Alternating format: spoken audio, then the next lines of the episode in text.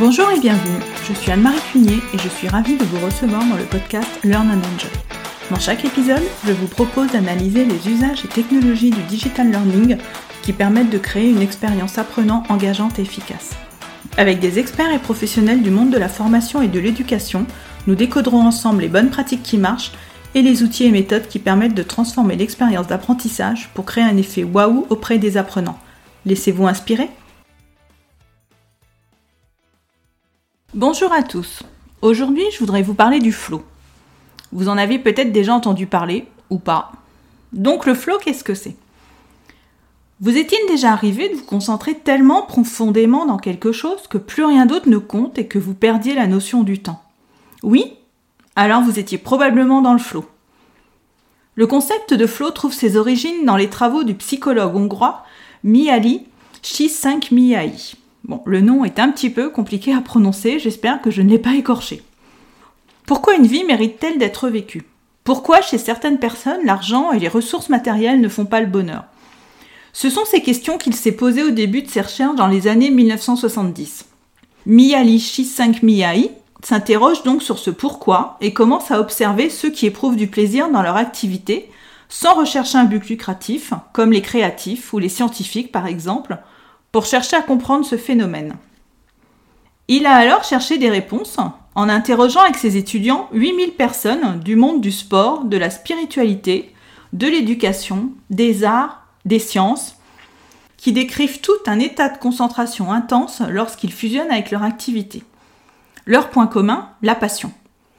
Ils décrivent être totalement absorbés par leur activité tout en ressentant un sentiment de bonheur et d'accomplissement. Au fil de ces interviews, il constate que ces personnes passionnées éprouvent du plaisir dans leur activité et qu'elles travaillent alors sans limite. Il retrouve cet état proche de l'extase chez des compositeurs de musique ou des artistes, par exemple. Ils se disent comme portés par le courant dans une rivière de concentration, d'où le nom de flux ou flow en anglais. Mihai Csikszentmihalyi raconte ce cheminement dans une conférence TED intitulée What Makes a Good Life. Elle est passionnante pour bien comprendre la jeunesse du concept. Et je vous la recommande.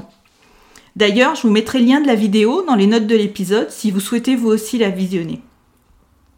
Mihaly Csikszentmihalyi définit alors le flow ou expérience optimale en français comme, je cite, un état pour lequel une personne est totalement impliquée dans une activité que rien d'autre n'a d'importance. La personne en perd la notion du temps et la conscience d'elle-même.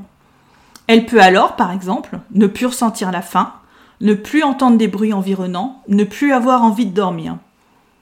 On peut se retrouver en état de flow lorsqu'on lit un livre passionnant, en étant concentré sur un pulse ou en jouant à un jeu vidéo par exemple. Cela vous est peut-être déjà arrivé.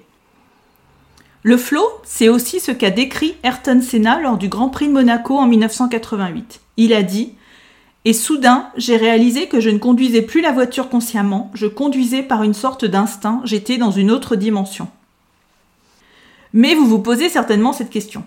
Concrètement, à quoi ça ressemble le flow Neuf caractéristiques majeures accompagnent une expérience de flow. La première caractéristique, c'est l'équilibre entre le défi et les compétences, c'est-à-dire que l'activité à réaliser doit mettre en équilibre la difficulté des tâches à accomplir avec les compétences que la personne va devoir mobiliser. Si l'on prend l'exemple d'un joueur de jeu vidéo, si le jeu est trop facile, le joueur va s'ennuyer. Et si au contraire le jeu est trop difficile, le joueur va ressentir de la frustration de ne pas y arriver. Pour atteindre le flow, il faut donc un bon dosage entre compétences et challenge. La deuxième caractéristique, c'est la concentration sur la tâche. Comme par exemple un musicien pendant un concert qui va se concentrer sur son instrument sans laisser la place à la moindre distraction qui peut mener à une fausse note. La troisième caractéristique, c'est d'avoir une cible claire. C'est le cas d'un athlète qui cherche à améliorer sa performance, par exemple. La quatrième caractéristique, c'est la présence de rétroaction, de feedback clair et précis. Par exemple, au cours d'un jeu vidéo, un joueur va passer un niveau ou gagner un badge. La cinquième caractéristique, c'est l'absence de distraction. La personne s'engage totalement en faisant abstraction des distractions environnantes, comme par exemple lorsqu'on est immergé dans un livre, comme dans une bulle. La sixième caractéristique, c'est le contrôle sans faille de l'action, comme par exemple un joueur d'échecs qui maîtrise totalement les règles du jeu pour pouvoir gagner. La septième caractéristique est l'absence de préoccupation à propos du soi, c'est-à-dire lorsqu'on se déconnecte de son environnement immédiat, comme par exemple lorsque l'on est totalement immergé dans un environnement en réalité virtuelle. La huitième caractéristique, c'est l'altération de la perception du temps, c'est-à-dire lorsqu'on est tellement concentré que même si on a passé de nombreuses heures sur une activité, on a l'impression qu'on n'y a consacré que quelques minutes. On va retrouver cette sensation lorsqu'on travaille sur un projet personnel qui nous passionne ou lorsqu'on participe à un cours animé par un professeur qui est passionnant. La neuvième caractéristique, c'est le bonheur, le bien-être et le plaisir ressenti pendant l'activité. Ok, c'est très intéressant tout cela, vous allez me dire. Mais quels sont les bénéfices du flow? Selon plusieurs chercheurs, l'état de flow augmenterait le bien-être de la personne, sa performance, sa motivation, son estime de soi et réduirait le stress.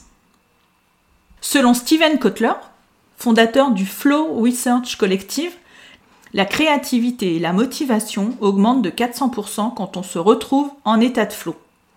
On comprend tout de suite l'intérêt du flow pour obtenir les meilleurs résultats dans une activité. Et pour l'apprentissage alors, quel est l'intérêt du flow? Pour répondre à cette question, reprenons une citation de Jean Euth, qui est professeur des universités en sciences de l'éducation et de la formation, et de Fabien Fenouillet, qui est professeur de psychologie cognitive. Je cite. Ainsi, au cours d'une phase d'apprentissage, au fur et à mesure que l'apprenant s'aperçoit qu'il progresse dans la compréhension de ce qu'il souhaitait étudier, ce sentiment le portera et le poussera à s'appliquer de plus en plus, en lui procurant un tel bien-être qu'il souhaitera que cette expérience se prolonge. C'est d'ailleurs pour continuer à ressentir le flot qu'il persistera dans l'apprentissage, y compris parfois en se fixant lui-même de nouveaux défis. Faire plus vite ou faire mieux, par exemple, en optimisant ses actions ou les ressources à sa disposition. Ainsi, l'atteinte du flot encouragerait l'apprentissage de par ses conséquences sur l'attention, la motivation et l'activité. Sur l'attention d'abord, en permettant à l'apprenant de ne pas se laisser distraire de sa tâche si la difficulté est dosée pour que le défi d'apprendre respecte une progression. Sur la motivation ensuite, en permettant de garder l'intérêt pour l'activité pour rester dans l'état de flot. Et sur l'activité enfin, de par le plaisir qu'elle procure, ce qui permet l'augmentation des compétences utilisées dans cette activité.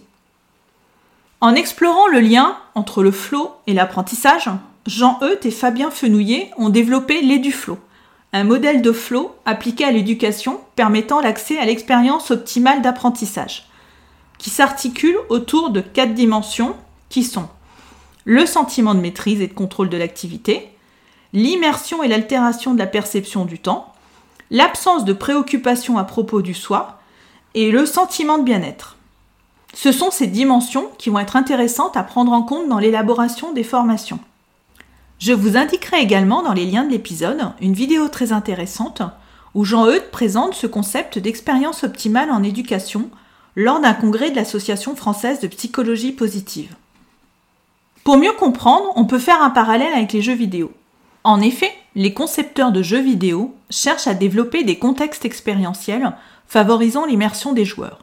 Car lorsque le joueur atteint le niveau d'immersion, il est alors moins conscient du monde réel qui l'entoure et totalement absorbé par l'activité qu'il réalise dans le jeu. Des études ont abordé les conditions et les processus qui conduisent à l'immersion et à une expérience optimale dans le cadre des jeux vidéo, comme par exemple celle de Linda Hamdi Kidar et Laurent Maubisson en 2012, ou celle de Nick Yi en 2007. Parmi ces composantes, on retrouve l'investigation et la découverte, le jeu de rôle, la personnalisation ou l'évasion. Les conditions nécessaires à l'atteinte du flow associent également des caractéristiques telles que l'équilibre entre les défis perçus et les compétences de l'individu, l'individualisme, la focalisation de l'attention, mais aussi des caractéristiques de l'environnement virtuel du jeu, comme le cadre narratif, le caractère dynamique, la personnalisation, la gestion du facteur social, le réalisme et l'authenticité. De tout ceci, on peut retenir quatre principaux leviers pour favoriser le flow dans la conception d'une formation. Le premier levier, c'est un storytelling efficace pour immerger l'apprenant dans une histoire, stimuler son imaginaire et créer des émotions. Le deuxième levier, consiste à stimuler les sens des apprenants avec des effets visuels pour favoriser l'immersion ou des effets audio comme des bruitages ou des récompenses sonores par exemple. Le troisième levier, c'est de proposer des niveaux de difficulté adaptés aux compétences des apprenants, en prévoyant par exemple des activités différentes selon l'avancement des apprenants. Le quatrième levier, c'est de prévoir des feedbacks et des objectifs clairs pour maintenir la motivation et l'engagement des apprenants.